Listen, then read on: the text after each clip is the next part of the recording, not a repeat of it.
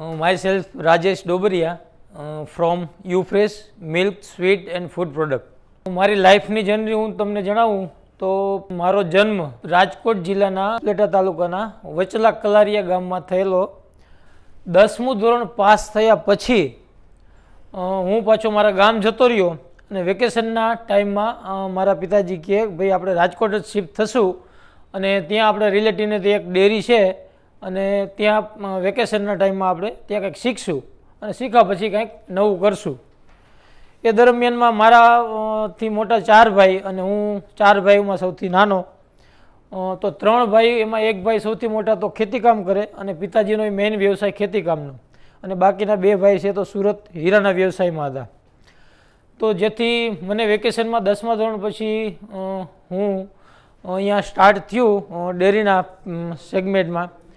ત્યાં હું ડેરી એટલે કે એક દૂધનો સામાન્ય નાનામાં નાનો એક બિઝનેસ કે જેમાં કોઈ ટેકનિકલી નોલેજ ન હોય, એક સામાન્ય ભરવાડ આપણને દૂધ આપી જાય ને એ દૂધને આપણે કસ્ટમર સુધી પહોંચાડીએ, વેચીએ, ઘર ઘર સુધી પહોંચાડીએ પહોંચાડીએ એ મારો વ્યવસાય. અને એમાં હું શીખો કે ભાઈ દૂધ કેવું હોય, કઈ ટાઈપનું હોય ને શું છે, અને એ ચાખતા શીખો કે ભાઈ દૂધનો ટેસ્ટ આ ટાઈપનો હોય.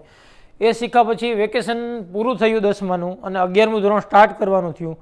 એ સમય દરમિયાન પાછું મારા પિતાજીને કીધું કે હવે હું ભણવાનું ચાલુ કરું છું.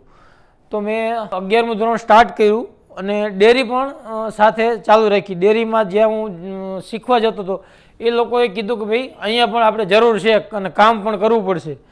એટલે સાઈડમાં મેં અગિયારમું ધોરણ સ્ટાર્ટ કર્યું એટલે ધીમે ધીમે કરીને શું છે કે ભણવાનો એટલો બધો ઇન્ટરેસ્ટ ઓછો અને કાંઈ એટલી ટકાવારી ન હોવાને કારણે મન લાગી ગયું ડેરીમાં. અને પછી અડધો ટાઈમ છ એક મહિના હું અગિયારમું ધોરણ ભણ્યો પણ અગિયારમાની એક્ઝામ મેં નથી આપેલી. અને ત્યાર પછી ફૂલ ટાઈમ ડેરીનું કામ ચાલુ કરી દીધું. ત્રણથી ચાર વર્ષ મેં ડેરીના કામમાં લાગી ગયો અને ઘણું બધું એમાંથી શીખો અને ત્યાંથી ઘણું બધું નોલેજ લીધું. અને આગળના ટાઈમમાં એમની જે જેમની સાથે હું કામ કરતો હતો એમની બે ડેરીનું મેં મેનેજમેન્ટ કર્યું, એ ડેરીને હું આગળ લઈ ગયો. અને એ કસ્ટમરને કેવી રીતના એક્સેપ્ટ કરવા, એ કસ્ટમર આપણી પાસે કેવી રીતના આવે એ બધું ત્યાંથી શીખો. અને એક ટાઈમ એવો આવ્યો કે ભાઈ મારી હેલ્થ થોડી ખરાબ થઈ અને ડેરીનો ધંધો એવો છે કે ત્રણસો પાંસઠ દિવસ ધંધો અને એક પણ રજા કોઈ દિવસ ન હોય. અને મેં એવા દિવસો કાઢેલા છે એ ટાઈમમાં કે ત્રણસો પાંસઠ દિવસ અઢાર કલાક કામ કર્યોનો એવો એક રેકોર્ડ છે કે ત્રણસો પાંસઠ દિવસમાં એક પણ દિવસ રજા નહીં. એ દિવસો મેં એ ટાઈમમાં ડેરીમાં કાઢેલા છે. અને એક ટાઈમ એવો બન્યો કે ફ્લૂ થઈ ગયો એટલે કે તાવ એવો આવ્યો કે ડેરીના ટાઈમમાં કોઈ દિવસ રજા નહીં અને કોઈ છોડાવવા આવવા આવવા માટે મને કોઈ માણસ નહોતું એ ટાઈમે કે હું દવા લેવા જઈ શકું. એ ટાઈમે પછી મારા એક કસ્ટમર હતા અને ડેરીની સામે જ રહેતા હતા, એમને મેં એકવાર બોલે ભાઈ તું મને થોડી વાર આપણે હું દુકાન બંધ કરી દઉં, એક જગ્યાએ દવાખાને લઈ જા. તે મારી કીધે આ ઊભું નથી રહી શકાય એવી પરિસ્થિતિ થઈ ગઈ છે. તો એ મને એક રાજકોટમાં એક સારું એવું દવાખાનું હતું ત્યાં લઈ ગયા. મને ફીવર બહુ નથી આવતો અને ક્યારેય લગભગ એવું પોસિબલ નથી કે મને કોઈ દિવસ યાદ નથી કે હું ફીવર આવ્યો હોય ને હું બે દિવસ ઘરે આરામ કર્યો એવું કોઈ દિવસ આજ સુધી, કારણ કે તાવને આવવાનો ટાઈમ જ નથી. મારી પાસે કામ વર્ક એટલું બધું, વર્કલોડ એટલો બધો છે કે એની પાસે સમય જ નથી કે એ મારા બોડીમાં આવીને મારો ટાઈમ બગાડી શકે. એટલે હાલની તકે મારું પહેલેથી એક શોખ છે કે ભાઈ હાર્ડ વર્કિંગ છે અને એ કાંઈ ન હોય આજની તારીખે સ્માર્ટ વર્ક કરીએ છીએ તો પણ એક્સરસાઇઝ કરવાની, હેલ્થને સારી રાખવાની એ પહેલાંથી મારો શોખ રહ્યો છે. તો એ એ દરમિયાનમાં મારી હેલ્થ એટલી બધી ખરાબ થઈ ત્યાર પછી આમ સમજાણું કે ભાઈ હવે બોડીને કોઈ ઇફેક્ટ નથી થાય એમ. ત્યાર પછી ચારેક વર્ષ પૂરા થયા એટલે આવા બધા ટાઈમિંગને લઈને બહુ ઇસ્યુ આવ્યા કે ભાઈ અઢાર કલાક આમાં કામ કરવું, એક મિનિટ ફ્રી નહીં. એટલે મને થોડું એવું થયું કે આ ધંધો નથી કરવો. એકવાર વિચાર આવ્યો કે ભાઈ મૂકી દેવો છે, ડેરીની લાઈન મૂકી દેવી છે. તો એકવાર પાછો ગામ ગયો તો મારા ફાધરને મેં કીધું કે ભાઈ હવે આપણે ડેરી લાઈનમાં નથી જવું, કીધું મારે ભાઈની સુરત છે ને ત્યાં જતું રહેવું છે. તો મારા ફાધર કે નહીં અત્યારે આપણે થોડો ટાઈમ તું અહીંયા કાઢ પછી આપણે આગળ જોશું એમ.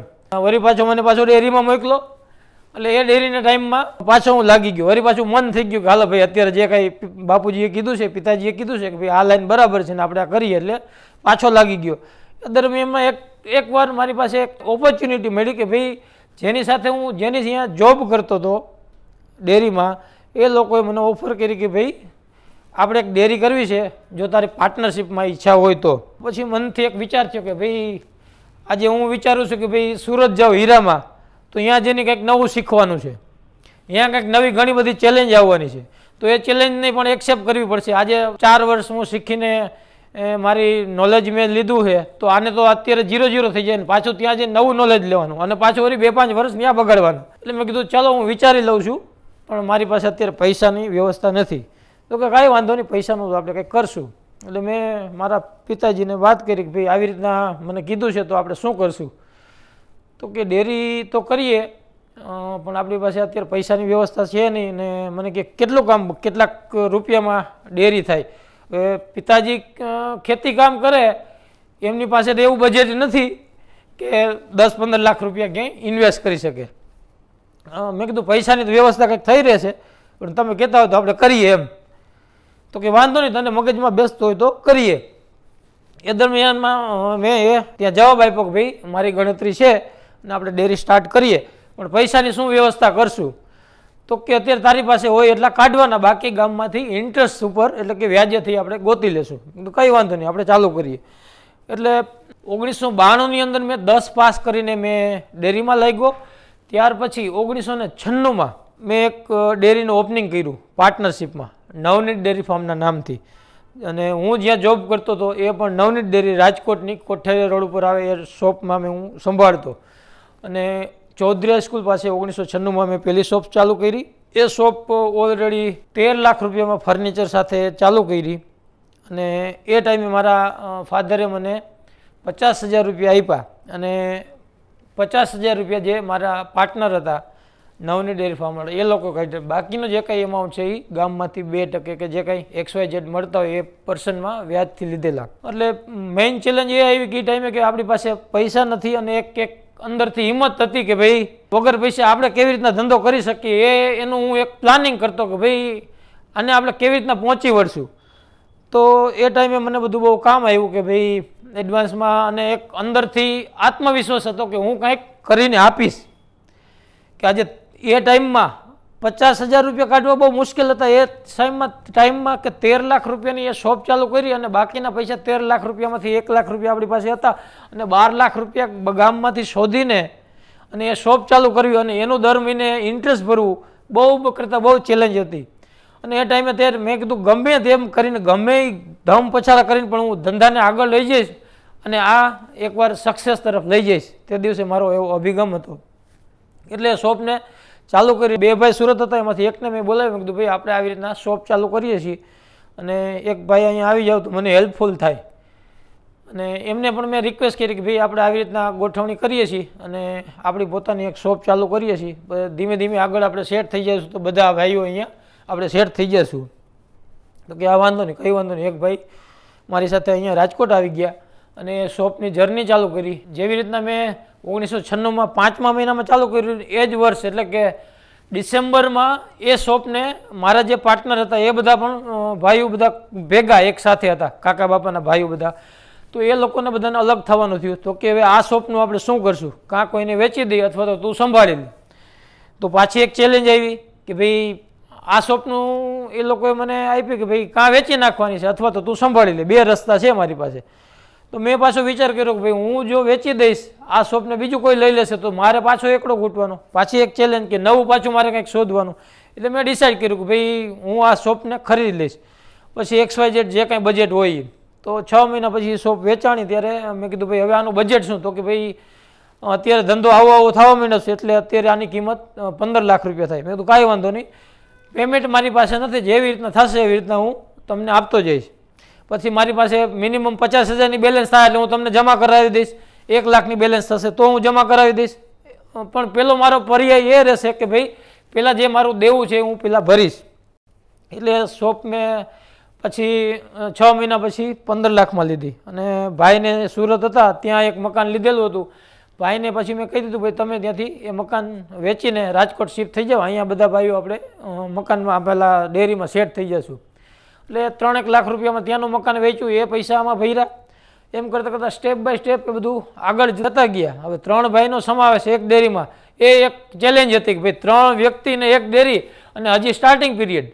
એટલે એ ટાઈમમાં બધાનું રહેવાનું જમવાનું બધાનું ઘર ચલાવવાનું બહુ મુશ્કેલવાળું હતું. ત્રણેક વર્ષ કાઢ્યા પછી ભાઈને થોડો ટાઈમ બીજી જગ્યાએ હું શીખવા માટે જવા દેતો. એક વર્કશોપ હતું એટલે કીધું ફ્યુચર ટાઈમમાં આપણે આપણું પોતાનું વર્કશોપ કરીએ અને જેથી કંઈક પાંચ પૈસાની આપણે આવક વધે. એટલે ભાઈ ત્યાં વર્કશોપમાં જતા અને પછી આગળ જતાં કીધું આપણે ફ્યુચરમાં બીજી શોપ કરશું વર્કશોપ કરશું એવું પ્લાનિંગ કરીને કરતા.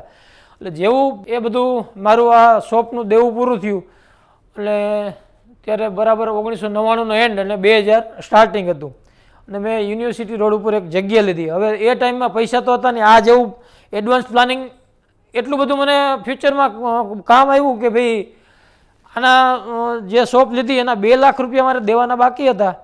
એ ટાઈમમાં એ ટાઈમથી મેં ચાલુ કરી દીધું ભાઈ નવું આયોજન કે ભાઈ આગલું આ બે લાખ રૂપિયા તમને આવતા છ મહિનામાં કે વર્ષ દિવસમાં કે આપણે ભરી દઈશું પણ આગળના ફ્યુચરમાં એ ત્યાર પછી શું ચાલુ કરવું.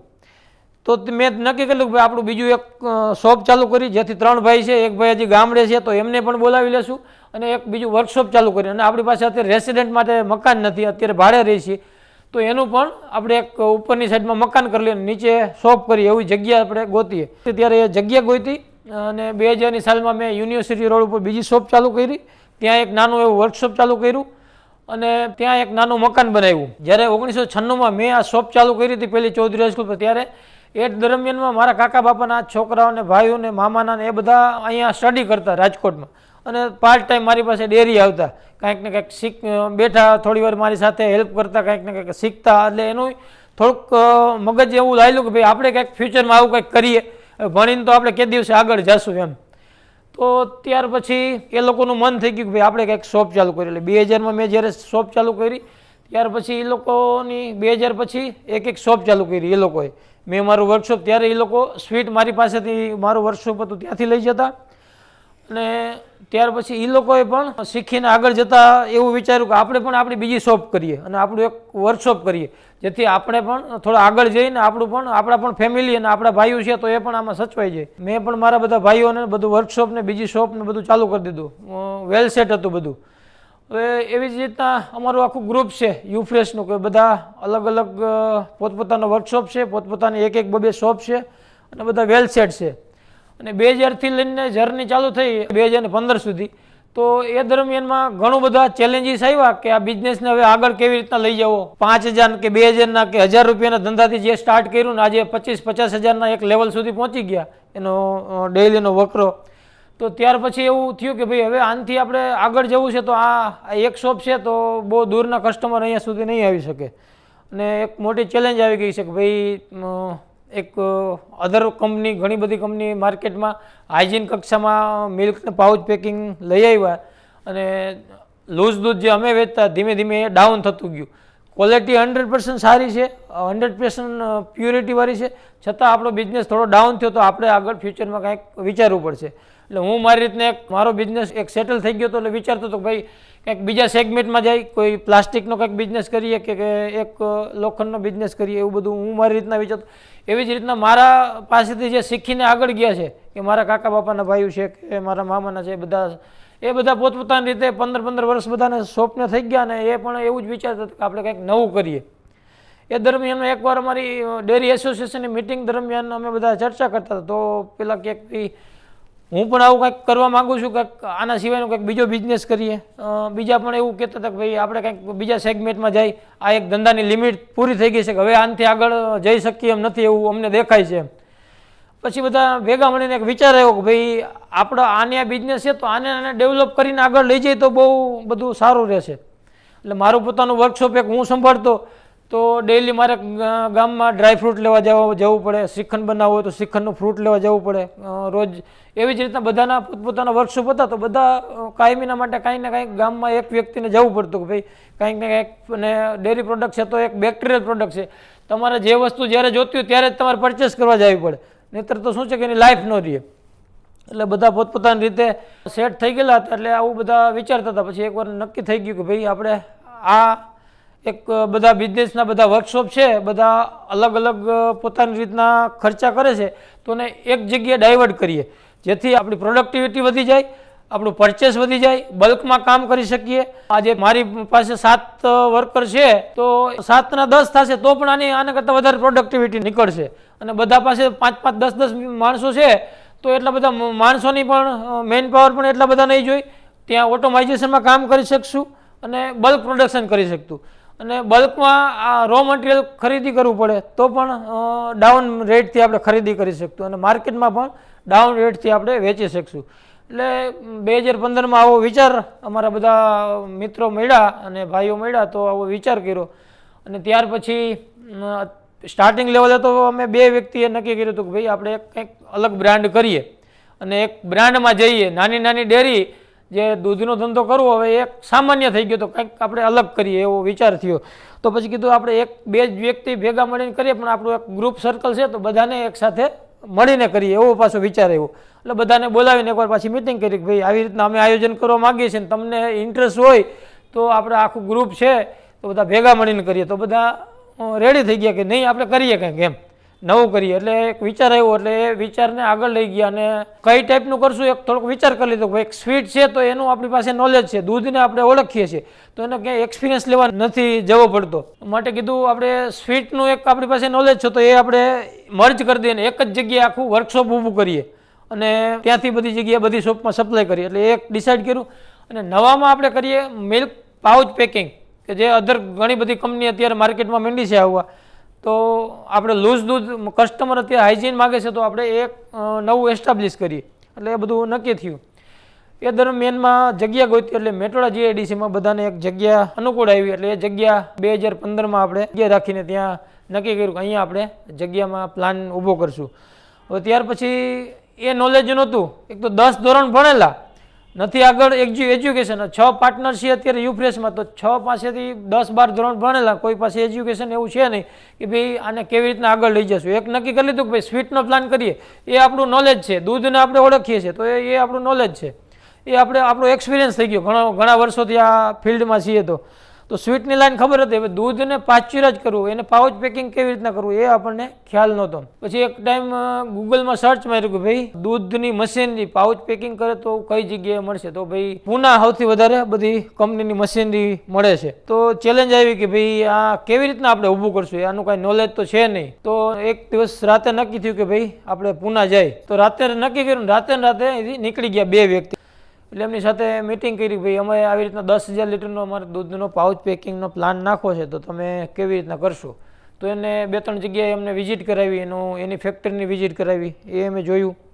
ત્યાર પછી ઘણા બધા કંપની ત્યાં બનાવે છે મિલ્કની મશીનરી, તો બધાને ચાર પાંચ જણા મળ્યા તો કોઈ એમ કહે છે કે ભાઈ અમે એક લાખ લીટરથી નીચે પ્લાન નથી કરતા, કોઈ એવું કીધું કે ભાઈ અમે કન્સલ્ટન્ટ વગર કામ નથી કરતા. એટલે એમને કીધું કે ભાઈ કન્સલ્ટન્ટ, એટલે એ ત્યારે ખબર નહોતી કન્સલ્ટન્ટ એટલે શું. પછી એમને પૂછ્યું ભાઈ કન્સલ્ટન્ટ શું કામ કરશે, તો કે એ તમને બધી સલાહ આપશે કે ભાઈ આવો આવો પ્લાન નખાય, આવું આવું કરવું જોઈએ, આવું આવું અહીંયા મશીનરી જોશે, એવું બધી સલાહ આપશે. ત્યારે ખબર પડી કન્સલ્ટન્ટનું આ કામ હોય. એટલે કીધું સારું કાંઈ વાંધો નહીં, કોઈ કન્સલ્ટન્ટના તમારી પાસે નંબર હોય કે એમને મળી શકાય એવું હોય તો એવો મને અમને આપો.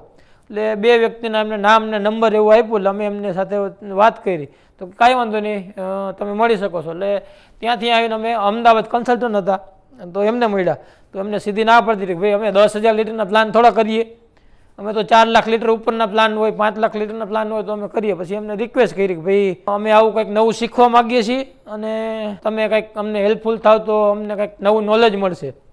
તો કે કાંઈ વાંધો નહીં, અમે આવું કરતા નથી, નાના નાના પ્લાન, પણ તમે શીખવા માગતા તમે તમને હેલ્પફુલ, બહુ રિક્વેસ્ટ કરી ત્યારે એમને હા પાડી કે નહીં આ સારું કર્યું કે ભાઈ રિઝલ્ટ. એટલે એમને કીધું અંદાજિત આમની ફી તમારી કેવી રીતના હોય કે તમે દસ હજાર લીટર વીસ હજાર લીટરનો આવો પ્લાન નાખો એટલે આવું આવું કરો આવું આવું કરો તો તમારે લગભગ પાંચ છ કરોડની આસપાસ તમારું આ થશે અને એના અમે પાંચ ટકા ફી લઈ છીએ એટલે છ કરોડના એટલે કે છ પંચાને ત્રીસ ત્રીસ લાખ રૂપિયાની ફી. એટલે અમને થોડી વાર અચરજમાં પામ્યું કે ત્રીસ લાખ રૂપિયા ફી થશે આપ લોકોની.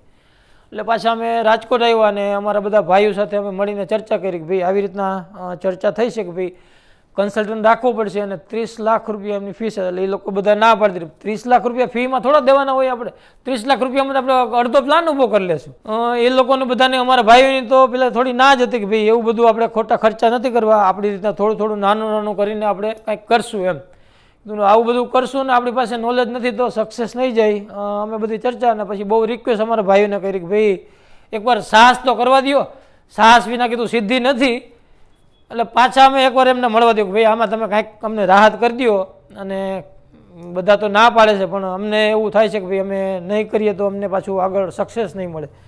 કે વાંધો નહીં, જે કાંઈ થશે એ પછી આગળ જોશું. છતાં એમને ત્રીસ લાખ રૂપિયા તો લીધા જ, પણ આજે એમના બહુ બધા બેનિફિટ મળ્યા.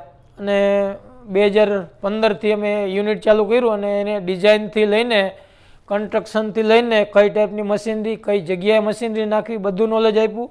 અને મશીનરીમાંથી તમારી પ્રોડક્ટ જ્યાં સુધી ક્વોલિટીવાળી પ્રોડક્ટ બહાર ન પડે ત્યાં સુધીની જવાબદારી એમને આપી. બે હજાર પંદરથી બે હજાર સત્તર બે સાલ સુધી કન્સ્ટ્રક્શનને મશીનરીને ફિટિંગ કર્યું. અને બે હજાર સત્તરમાં આપણે યુફ્રેશની એક બ્રાન્ડથી ઓપનિંગ કર્યું. અને બે હજાર સત્તરનું પહેલું વર્ષ ઝીરોથી લઈને બાર કરોડનું ટર્નઓવર કર્યું. અને ત્યાર પછી બીજા વર્ષમાં એટલે કે અઢાર અઢાર ઓગણીસના વર્ષમાં અમે બારથી ચોવીસ કરોડનું ટર્નઓવર કર્યું. ત્યાર પછીના વર્ષમાં છત્રીસ કરોડનું ટર્ન ટર્નઓવર કર્યું. હવે પછીના સાલનો ટાર્ગેટ છે કે ભાઈ ચોપન કરોડનું ટર્નઓવર કરવાનું. હવે આ બધા ચેલેન્જમાં વચ્ચે વચ્ચે એવું આવ્યું હતું કે ભાઈ પ્લાન આ આપણે દૂધનું નોલેજ હતું નહીં, તો એક અમારા મિત્રોનો એકવાર ફોન આવ્યો કે ભાઈ તમે કંઈક દૂધનું આગળ કંઈક કરવો છો એવું છે. એટલે કે એને કંઈક મગજમાં એવું આવ્યું કે ભાઈ આ લોકો કંઈક દૂધનો પ્લાન નાખે છે. એટલે એમનો ફોન આવ્યો કે હું હમણાં વાણંદને ત્યાં બેઠો હતો ને, તો એ દાઢી કરતાં કરતાં એમને કોઈનો ફોન આવ્યો કે ભાઈ આપણું એક ટ્રેનિંગ સેન્ટર છે ત્યાં આપણે ટ્રેનિંગમાં જવાનું છે. એટલે એમને વિચાર આવ્યો કે ભાઈ આ વાણંદનો ટ્રેનિંગ સેન્ટર હોય તો આપણે દૂધના કેમ નહીં? એમને પણ એક સુરત ડેરી છે તો કે દૂધને ક્યાંક ટ્રેનિંગ સેન્ટર છે. એટલે સર્ચ માર્યું તો કે હા, આણંદમાં દૂધનું ટ્રેનિંગ સેન્ટર છે. તો એમને ફોન કર્યો કે ભાઈ આવી રીતના આણંદમાં એક દૂધનું ટ્રેનિંગ સેન્ટર છે કે જ્યાં તમને દૂધ વિશે ને આના વિશે બધું જાણવા મળે. કીધું તપાસ તો કરો શું એમાં શીખવાડે છે. તો તપાસ કરી તો ભાઈ આવું આવું છે ને પંદર જણાની બેન્ચ હોય છે અને એમાં તમને દસ દિવસ તમને બધી ટ્રેનિંગ આપે કે દૂધ ઢોર જ્યાંથી ખેડૂત પાસેથી જે દૂધ આવ્યું અને તમે પાઉચ પેકિંગ કરો, પ્લાન્ટ નાખો, એની વચ્ચેના દરમિયાનમાં તમારે દૂધને કેવી કાળજી રાખવી પડે, દૂધની અંદર કઈ ટાઈપના બેક્ટેરિયા હોય, તો એમની સાથે બધી તપાસ કરી તો મિનિમમ પંદર જણાની બેન્ચ હોય તો કરશું. અને બેન્ચ ઇંગ્લિશમાં થતી હોય છે. તો ભાઈ એ તો પોસિબલ નહીં થાય, ઇંગ્લિશ તો આવડતું નથી. તો હવે ઇંગ્લિશમાં એ તો અમારા માટે મોટી ચેલેન્જ. તો અમે તો આવીને ત્યાં તમારી પાસે બે કલાક કે ત્રણ કલાક શીખીને જતા રહીએ. અમારી પાસે બધું ઉપરથી જશે, કોઈ પણ પ્રકારનું અમને નોલેજ નહીં આવે. તો કે ભાઈ અમે રિક્વેસ્ટ કરી ભાઈ ગુજરાતી અથવા હિન્દીમાં તમે જો કરી શકો તો અમને કરી શકો. તો કે પણ પંદર જણાની બેન્ચ થાય તો અમે હિન્દીમાં તમને કરાવી આપશું. કીધું કાંઈ વાંધો નહીં, પંદર જણાની જવાબદારી અમારી, એ અમે પૂરા કરી શકશું. એટલે અમે છ પાર્ટનર નક્કી કરીને કીધું આપણે બધા જાય, બીજા આપણા ગ્રુપના કોઈ પણ હોય તો એમને બધાને લેતા જાય, ફી આપણે પે કરી દેશું. એટલે એક એક વ્યક્તિની પંદર હજાર એવી કંઈક ફી હતી અને બધાની અમે પંદર જણાની ફી પે કરી. અને જેટલા જેટલાને શીખવા માગતા તે બધાને બોલાવ્યો કે ભાઈ હાલો તમે આવી રીતના ટ્રેનિંગ સેન્ટર છે, તમારે પૈસા ન ભરો તો કાંઈ નહીં, ફી અમે ભરી દેશું, પણ શીખવા તો કાંઈક ને કાંઈક આવો. એમ કરીને પંદર જણાને અમે ત્યાં લઈ ગયા અને ત્યાંથી ઘણું બધું નોલેજ મળ્યું કે ભાઈ દૂધમાં કઈ ટાઈપના બેક્ટેરિયા હોય, એને કેવી રીતના પાશ્ચરાઇઝ એટલે શું અને પાશ્ચરાઇઝ શું કામ કરે, એવું બહુ બધું દૂધનું નોલેજ મળ્યું. અને અત્યારે જે સક્સેસ મળી છે તો આવા બધા નોલેજ અમે ભેગું કર્યું. કાંઈક ને કાંઈક આપણું નવું શીખવાની એટીટ્યૂડ છે અમારી પાસે, કાંઈક ને કાંઈક ગોતતા હોય છે, એ બધું એના બધા નિચોડ અમે આમાં નાખ્યા. ત્યારે અત્યારે આ સક્સેસ છે. બીજા નંબરમાં કે જે દિવસે નાની નાની શોપ હતી, એક ડેરીએ બેઠા હતા, એ ટાઈમમાં કોઈ કસ્ટમર આવીને એમ નથી કહેતા એક લીટર દૂધ આપો, પણ એમ નથી કહેતા મને એક લીટર દૂધનું બિલ આપો. એટલે અમે કોઈ દિવસ બિલ બનાવતા શીખ્યા નથી. અમારું હંડ્રેડ પર્સન્ટ બધું ફોલો કરતા હોય તો અમારા મહેતાજી હોય જે એકાઉન્ટન્ટ છે તો એ બધું આવીને સાંજે આવીને બધું લખી જતા હોય. પણ કસ્ટમર કોઈ દિવસ આવીને નાની નાની ડેરી લઈને બેઠા હોય તો ત્યાં કોઈ કસ્ટમર આવીને નથી બેઠા કહેતા કે ભાઈ મને આનું બિલ આપો. અને અત્યારે યુફ્રેશનો જ્યારે પ્લાન આવ્યો બનાવ્યો આપણે ત્યારે પહેલા લેવલથી હંડ્રેડ પર્સન્ટ બિલિંગમાં કામ કર્યું. જેવા બે વર્ષ અમે તેમાં એ બિલિંગમાં હંડ્રેડ પર્સન્ટ કામ કર્યું. અને હંડ્રેડ પર્સન્ટ અહીંયા કોઈ દિવસ કોમ્પ્યુટર ઉપર બેઠા નથી, કોમ્પ્યુટર કોઈ દિવસ જોયું નથી, અને કોમ્પ્યુટર કેવી રીતના ચાલુ કરવું, કેવી રીતના બંધ કરવું એનું પણ નોલેજ નહોતું. જ્યારે કન્સ્ટ્રક્શન ચાલુ હતું, એક કોમ્પ્યુટર લીધું, ત્યારે બે બધા પાર્ટનર બેસીને કોમ્પ્યુટર શીખતા. એક અમારા માટે નવી ચેલેન્જ હતી કે ભાઈ કોમ્પ્યુટર આને ચાલુ કેમ કરવું ને, એ આપણું કામ નથી, આપણે કોઈથી કર્યું નથી. તો એ નવી ચેલેન્જ એ કહી હતી કે ભાઈ આને શીખવું. એક ટ્રેનરે થોડો ટાઈમ ક્લાસીસમાં જતા કે ભાઈ કોમ્પ્યુટર શીખી તો ફ્યુચરમાં આપણે બહુ કામ આવશે. અને જે દિવસે બે હજાર સત્તરમાં ચાલુ કર્યું ત્યારે ઈઆરપી સાથે કામ કર્યું. અહીંયા કોઈ દિવસ બિલ નહોતું બનાવ્યું અને અહીંયા હંડ્રેડ પર્સન્ટ બિલિંગમાં કામ કર્યું. તો મોટી ચેલેન્જ ત્યારે એ હતી કે ભાઈ હા સોએ સો ટકા બિલિંગમાં કામ કરવું એ મોટા મોટી. અને એનો બેનિફિટ એ મળ્યો કે ભાઈ બે વર્ષ થયા હતા આ બધું નોટબંધીનું આવ્યું, नोटबंदी नड़ी को भाई जे कोई दिवस बिलिंग में काम नहीं करू, कोई दिवस जेने बिल नहीं बनाव्या हंड्रेड पर्सेंट बिलिंग में काम करू एने कोई इश्यू ज नहीं। तो ये दिवसे अमने खबर पड़ी कि भाई आज आप हंड्रेड पर्सेंट बिलिंग में काम करूँ तो आज एनो बेनिफिट है कि आपने कोईपण प्रकार की प्रॉब्लम नहीं, कोई हर्डल्स नहीं, मोटो बेनिफिट। बीजो नंबर में हंड्रेड पर्सेंट बिलिंग में बीजो ए बेनिफिट थाय छे कि भाई अत्यारे प्लांट पर मारे पोताने जवानी जरूर नहीं, बधी ऑटो सीस्टम कर नाखी है। जे व्यक्ति ने जे जगह काम पर राखव पड़े प्रोपर व्यक्ति जे जेनु काम है प्रोपर काम आप्यु है। तो आज आप जे कई कामना डिवाइड कर्या छे तो ये व्यक्ति ने प्रोपर काम आप्यु छे, एज अत्यारे प्रोपर एना डेटा भरे छे एटले हंड्रेड पर्सेंट बिलिंग में काम है एटले कहीं खोटू थवाना चांसीस नहीं। तो आई बधी जर्नी है अने बहु बधा चेलेंजीस आव्या छे, ए चेलेंजीस ने पार करीने पण समझो कि दस धोरण भणीने पण घणा बधा चेलेंजीस करीने आजे बहु सारी एवी टर्नओवर करीए छीए। तो मारी बधाने खास रिक्वेस्ट है कि भाई जीवन में हरेक चेलेंज तो आवती ज होय छे पण ए चेलेंज ने पार कर्या पछी सक्सेस मळे छे। चेलेंज थी पाछळ गया एने मूकी दीधी चेलेंज ने, तमने कांई हर्डल्स आव्युं ने ए तमे छोडीने जता रह्यो तो कोई दिवस सफलता मळती नथी। सेम एज वस्तु है, धारो के ओगनीस सौ बाणु थी ओगनीस सौ त्राणु थी आ लाइन में अमे छी अने आजे बेहजार ने वीस नी साल में अमे सफलता तरफ गया छी एटले बहु बधी लांबी जर्नी है सफलता ने आंबवा माटेनी। एटले कोई एम कहे कि मने एक वर्ष में के बे महीना में के छ महीना में के पांच वर्ष में सफलता मळे तो एवुं कहीं पॉसिबल नथी, एना माटे बहु लांबी जर्नी जवी पड़े। हाँ, शॉर्ट टाइम तमारी बहु नानी सफलता होय तो ए तमने शॉर्ट टाइम में मळती होय छे, पर तमारे एक लेवल थी उपरना लेवले जावुं होय तो एनी बहु लांबी जर्नी छे अने ए तमारे हंड्रेड पर्सेंट पास करवी ज पड़े। ज्यारे यूफ्रेश चालू कर्युं त्यारे अमारे बहु बधुं मोटुं ग्रुप छे तो ए बधा घणी जग्याएथी आपणे मळता ने समाचार भाई एम के छ जणाए पार्टनरशिपमां चालू कर्युं छ महीना चालशे छ महीनामां हमणां सकेलाई जशे, बहु बधा हसी उडाडता।